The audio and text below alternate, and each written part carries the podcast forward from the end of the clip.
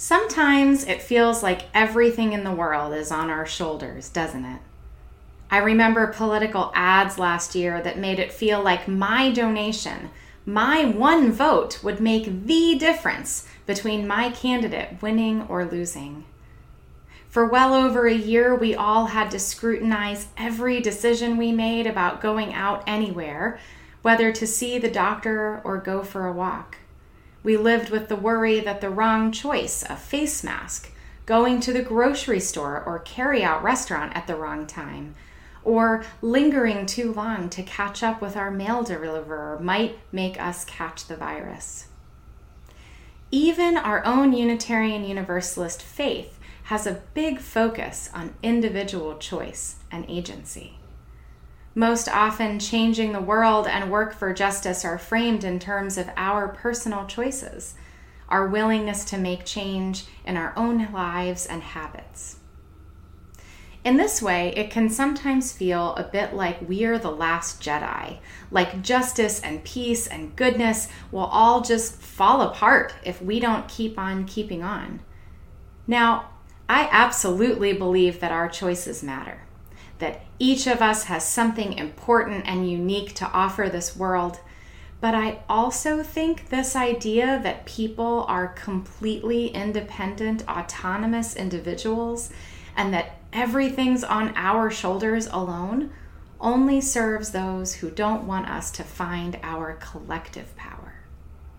It's a worldview we can't afford to assume as gospel any longer.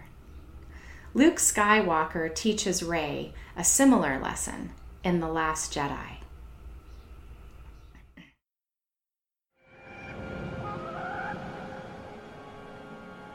Master Skywalker, we need you to bring the Jedi back because Kylo Ren is strong with the dark side of the Force. Without the Jedi, we won't stand a chance against him. What do you know about the Force? It's a power that Jedi have that lets them control people and make things float. Impressive. Every word in that sentence was wrong. Lesson one. Sit here, legs crossed.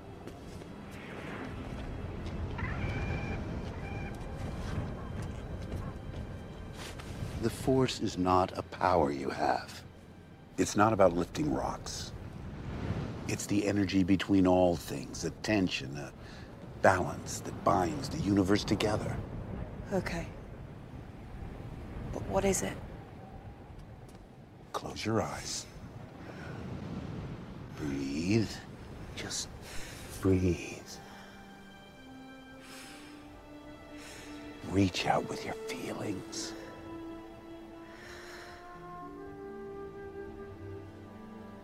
What do you see?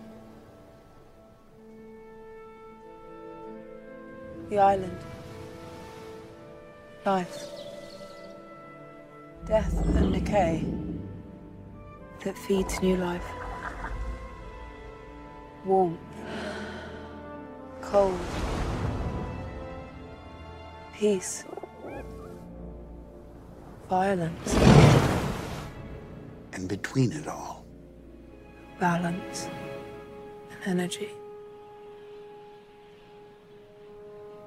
A force. And inside you?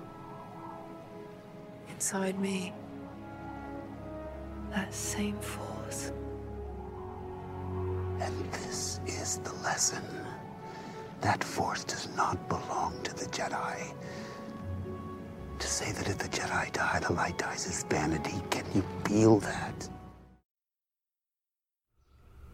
Sometimes it might feel like the evil empire is winning and the resistance is losing strongholds. All sorts of things in our world are changing right now. Authoritarianism threatens democracy not only in the United States, but in many countries around the globe. Powerful institutions that have been around for a long time and fought against injustices of many kinds are fading in their influence. News and journalism in the midst of is in the midst of changing forms once again. But just as the news is bigger than newspaper or magazines or blogs, just as democracy is bigger than any one government, no institution or political party or church or other organization owns the power that lifts up those whom the world brings low, the power that fills the hungry with good things and topples the mighty from their thrones. That power that we recognize as inherent in every human being, that power that is so often born to the poor and the ordinary, that power that surges in crowds marching for freedom and colleagues unwilling to sit by and allow injustice to continue on their watch. That power flows in all of us as surely as the Force does in Star Wars, and it flows strongest and best when we come together in shared purpose and community. When I was a teenager, I joined hundreds of other youth in Nashville, Tennessee for General Assembly the annual business meeting of the Unitarian Universalist Association. The population of people living without homes on the street was quite large there that summer, and there was a man who would ask us for water or money every time we went into the door closest to the youth programming. Well, one evening on our way to an evening service, we noted, noticed an ambulance near the convention center that man was lying next to it. My friends and I felt responsible, culpable.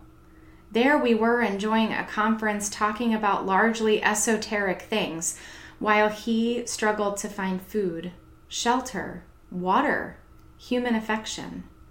It was a time in my life I felt keenly aware of how great the need is and how limited my power is as an individual to meet that need.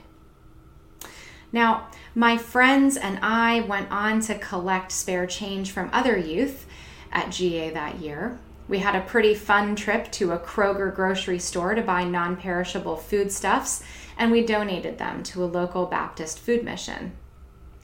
The newspaper even wrote an article about it. And it was that experience that helped me understand in a deep way the importance not only of my own power, my own choices, my own agency, but of organizing our power so that our efforts have a deeper impact. Remember, friends, none of us is the last Jedi. And even if we were, the Jedi don't have a monopoly on the Force. The same power that has lifted us each up in our worst moments the same power that has brought peace to flower from the strong roots of justice, the same power flows through you and through me and through every other person.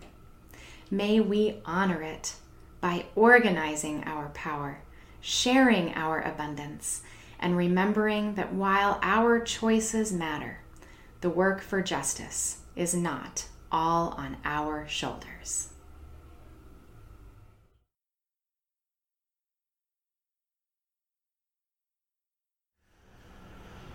I've often heard it said that we are more powerful together than we are apart.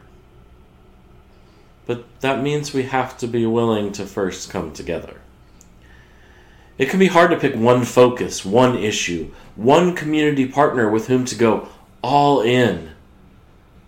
But imagine what you could change in your town or city if your congregation did just that.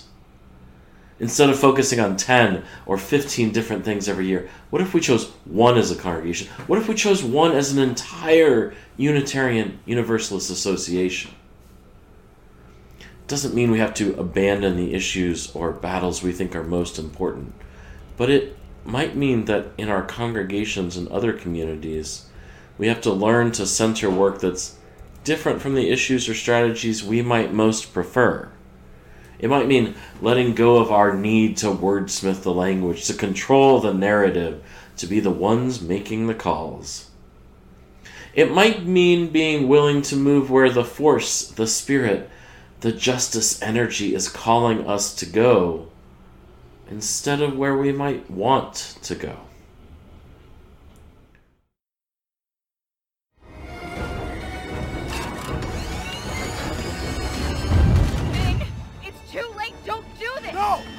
I won't let them win!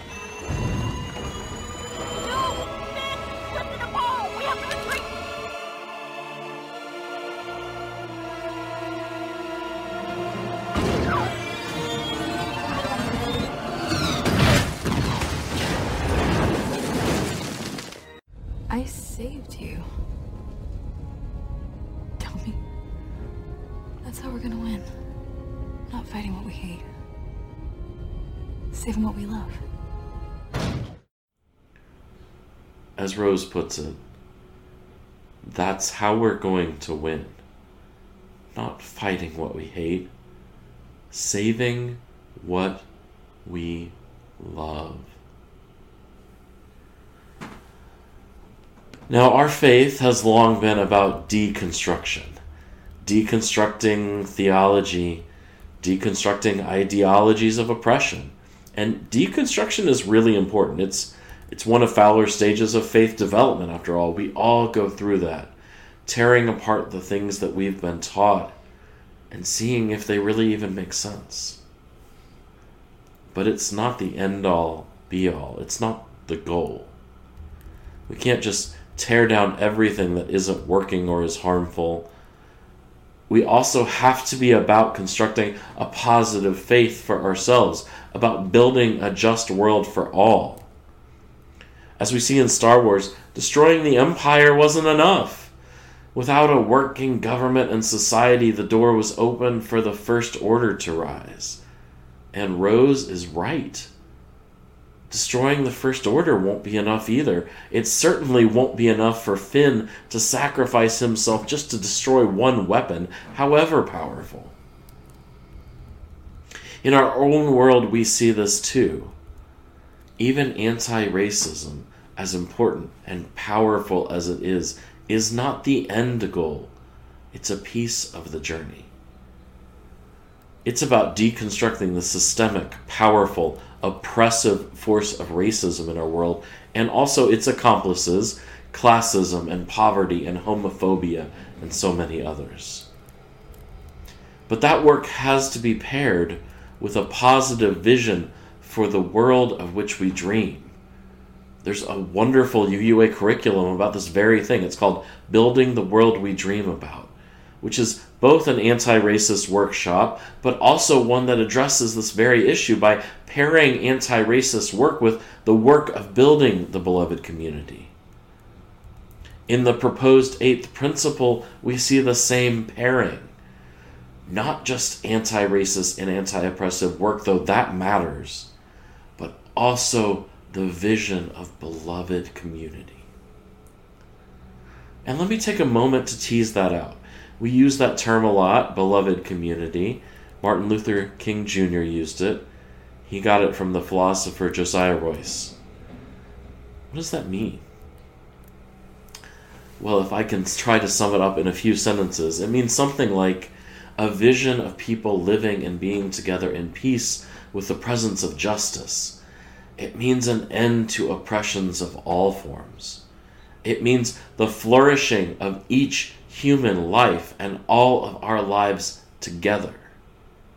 And I'm not sure that any of us living in a world as broken as this one is right now can fully grasp what that would even look like. But the good news is we don't have to. We can get closer to it each and every day through our own and our collective actions. As a parent, I have to remind myself sometimes of this that it's not enough to stop a bad behavior, not enough to tell a child to cut it out. Though sometimes, of course, that's all we have the time and energy for. We have to pair that with showing our children a positive vision of who they can be, what they can do, what hopes and dreams we have for them, what hopes and dreams of their own they can nurture. Life isn't about avoiding the bad stuff, it's about making sure we save and create the good stuff too. So don't just tell me what you're doing to oppose racism, tell me too what you're doing to promote your vision of beloved community. Don't just tell me what you're fighting. Tell me about what you love and how you're working to save that. Because, friends, we don't win just by fighting what we hate. We win by saving, by creating what we love. So may it be.